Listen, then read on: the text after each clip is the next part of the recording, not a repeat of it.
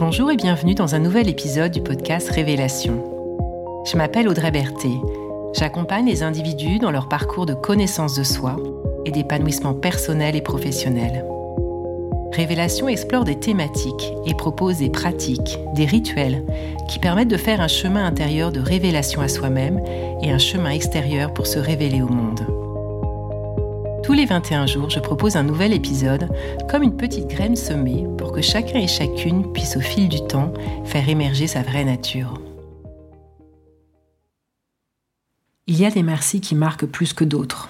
Vous en avez sans doute déjà fait l'expérience. Il ne s'agit pas des merci que nous prononçons régulièrement et spontanément dans notre quotidien, qui sont plus de l'ordre des convenances sociales.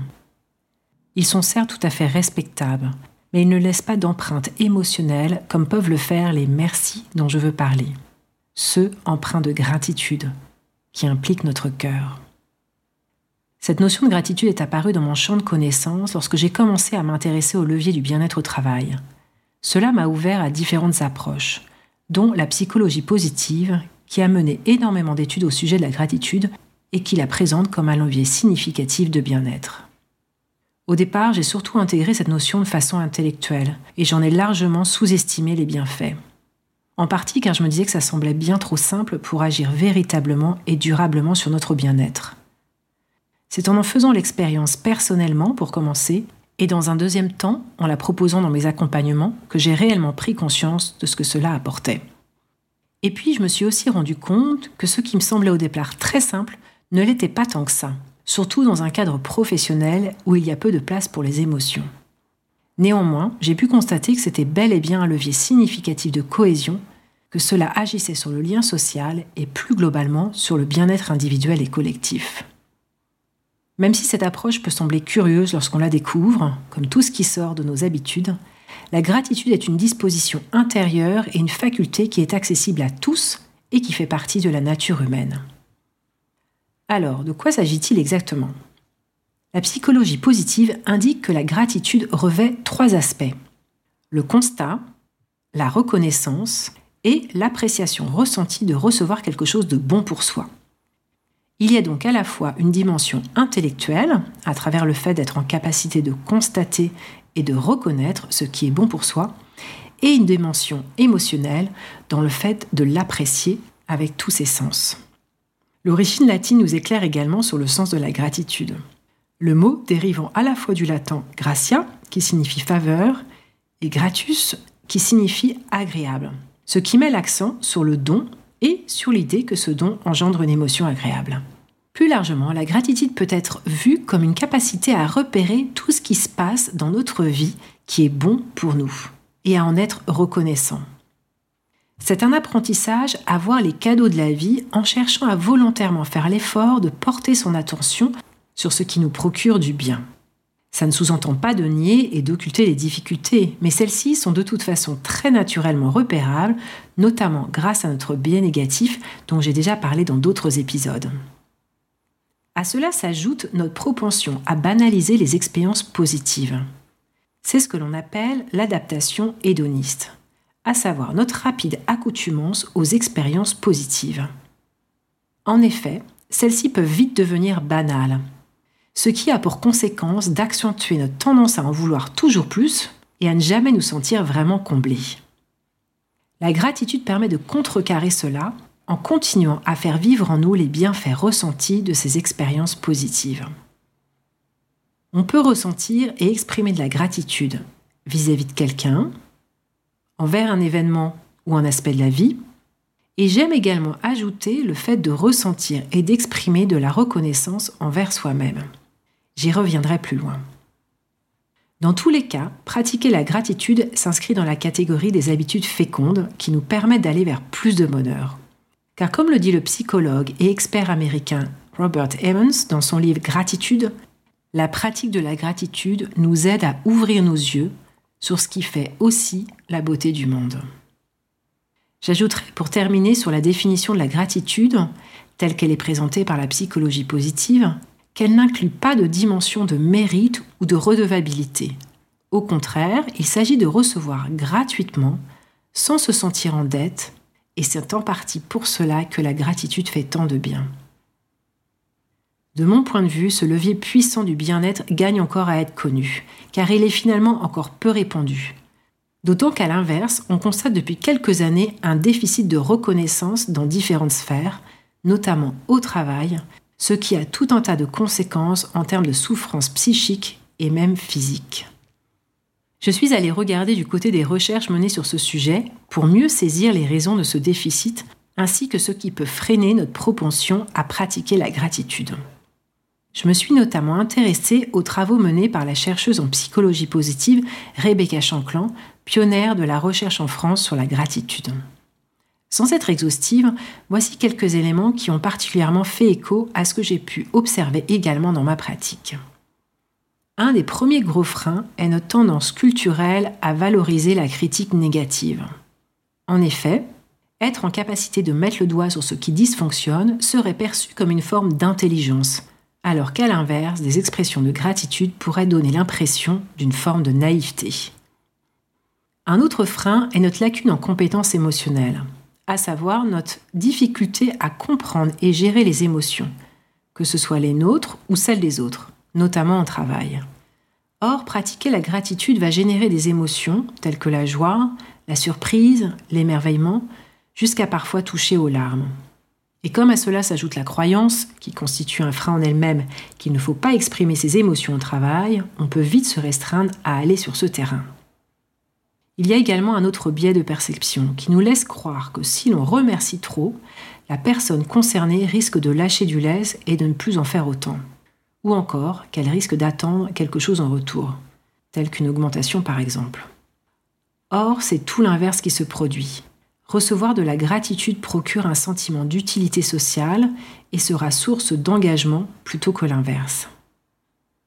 Enfin, je crois aussi que nos merci perdent de leur attrait et de leur beauté car ils nous sont essentiellement présentés comme une règle de politesse plus que comme quelque chose qui nous procure du plaisir et nous fait du bien.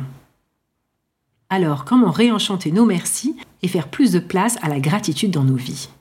Je pense que pour les réenchanter et les transformer en merci du cœur, il y a besoin de sensibiliser plus largement aux bienfaits, d'éduquer sur ce que cela va apporter car les bénéfices sont très nombreux.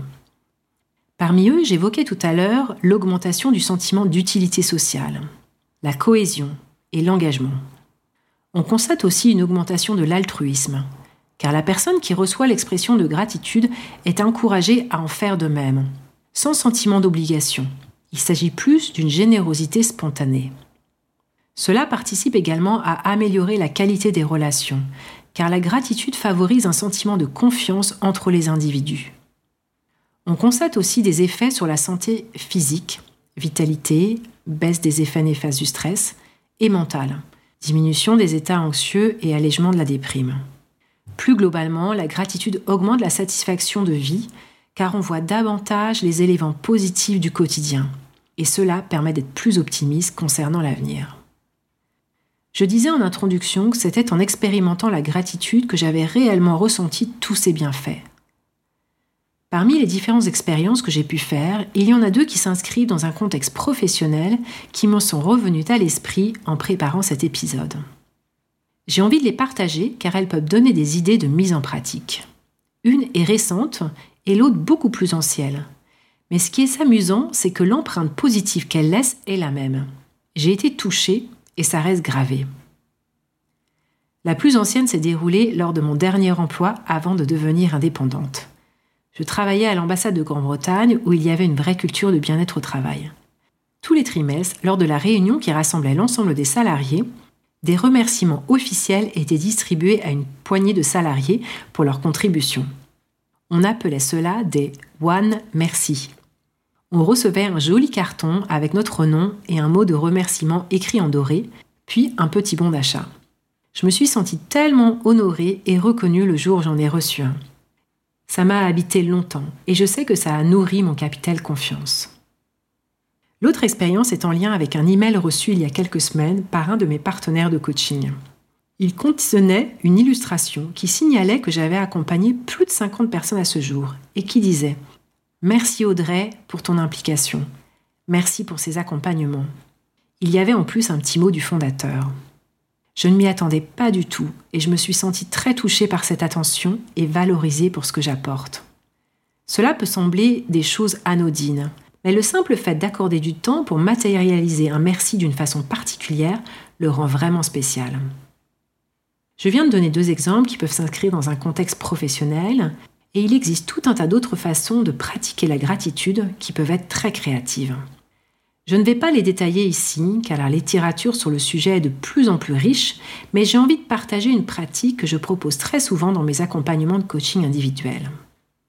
Il s'agit de prendre un temps chaque jour pour identifier et noter trois choses pour lesquelles vous avez de la gratitude par rapport à ce qui s'est passé dans votre journée. Ça peut être une chose vis-à-vis de quelqu'un, j'ai de la gratitude vis-à-vis de tel collègue, ami, parent, pour ce qu'il m'a dit, ce qu'il m'a permis une chose vis-à-vis de la vie plus largement. J'ai de la gratitude pour cette opportunité qui m'a été offerte, cette situation qui s'est débloquée, ou tout simplement pour cette plante qui a repoussé chez moi, ou cette journée pleine de soleil. Ou bien encore une chose vis-à-vis de vous-même. J'ai de la reconnaissance d'avoir osé dire ou faire ceci, pour cette qualité particulière que j'ai mise au service de cette relation, ou même pour une partie de votre corps qui est en bonne santé. Je propose généralement de faire cet exercice pendant trois semaines pour pleinement en ressentir les bienfaits et pour commencer à en faire une habitude. Et puis, en fin d'année, j'aime bien proposer de faire une rétrospective de son année en allant chercher tout ce pourquoi nous ressentons la gratitude dans l'année écoulée. C'est aussi quelque chose qui peut se faire en couple ou en famille. Un autre élément que j'aime dans la pratique de la gratitude, c'est qu'elle nous invite aussi à développer notre capacité à recevoir. Pendant très longtemps, et ça m'arrive encore, lorsque l'on m'exprimait un vrai remerciement, j'avais tendance à tout de suite minimiser en ajoutant une phrase du type Oh, je n'ai rien fait de très important ou Non, mais tu sais, euh, j'ai pas fait grand chose. En faisant cela, je me privais du cadeau qui m'était fait et de tout ce que cela pouvait m'apporter de bon, notamment en termes d'estime et de confiance en moi. Aujourd'hui, je suis attentive au fait de les accueillir pleinement en leur permettant de toucher mon cœur. Ma relation à la gratitude s'est élargie encore un peu plus à la lecture du livre Les gratitudes de Delphine de Vigan. J'ai saisi à travers cette lecture que l'expression de la gratitude pouvait être de l'ordre d'un besoin et même d'une nécessité qui pourrait figurer dans la liste des regrets si elle n'est pas exprimée. Ainsi, j'ai envie de terminer cet épisode par la lecture de ce court passage de son livre.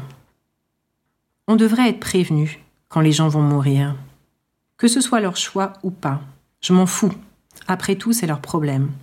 Mais on devrait recevoir une lettre, un avertissement, un SMS, un message vocal, un email, que sais-je. Quelque chose de très clair, sans aucune ambiguïté.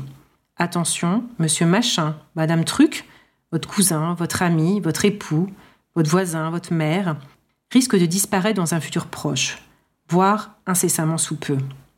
C'est vrai, c'est pénible à la fin. On croit toujours qu'on a le temps de dire les choses. Et puis soudain, c'est trop tard. On croit qu'il suffit de montrer, de gesticuler. Mais ce n'est pas vrai. Il faut dire. Dire ce mot que vous aimez tant. Ça compte les mots. Qu'est-ce que vous voudriez dire? Vous écoutez Révélation, c'était l'épisode Quand le cœur dit merci. Merci de votre écoute et de votre présence. Si cet épisode vous a inspiré, partagez-le autour de vous et abonnez-vous sur la plateforme de votre choix pour recevoir les prochains épisodes. Au plaisir de vous retrouver bientôt et je vous souhaite d'ici là de belles expérimentations et de belles révélations.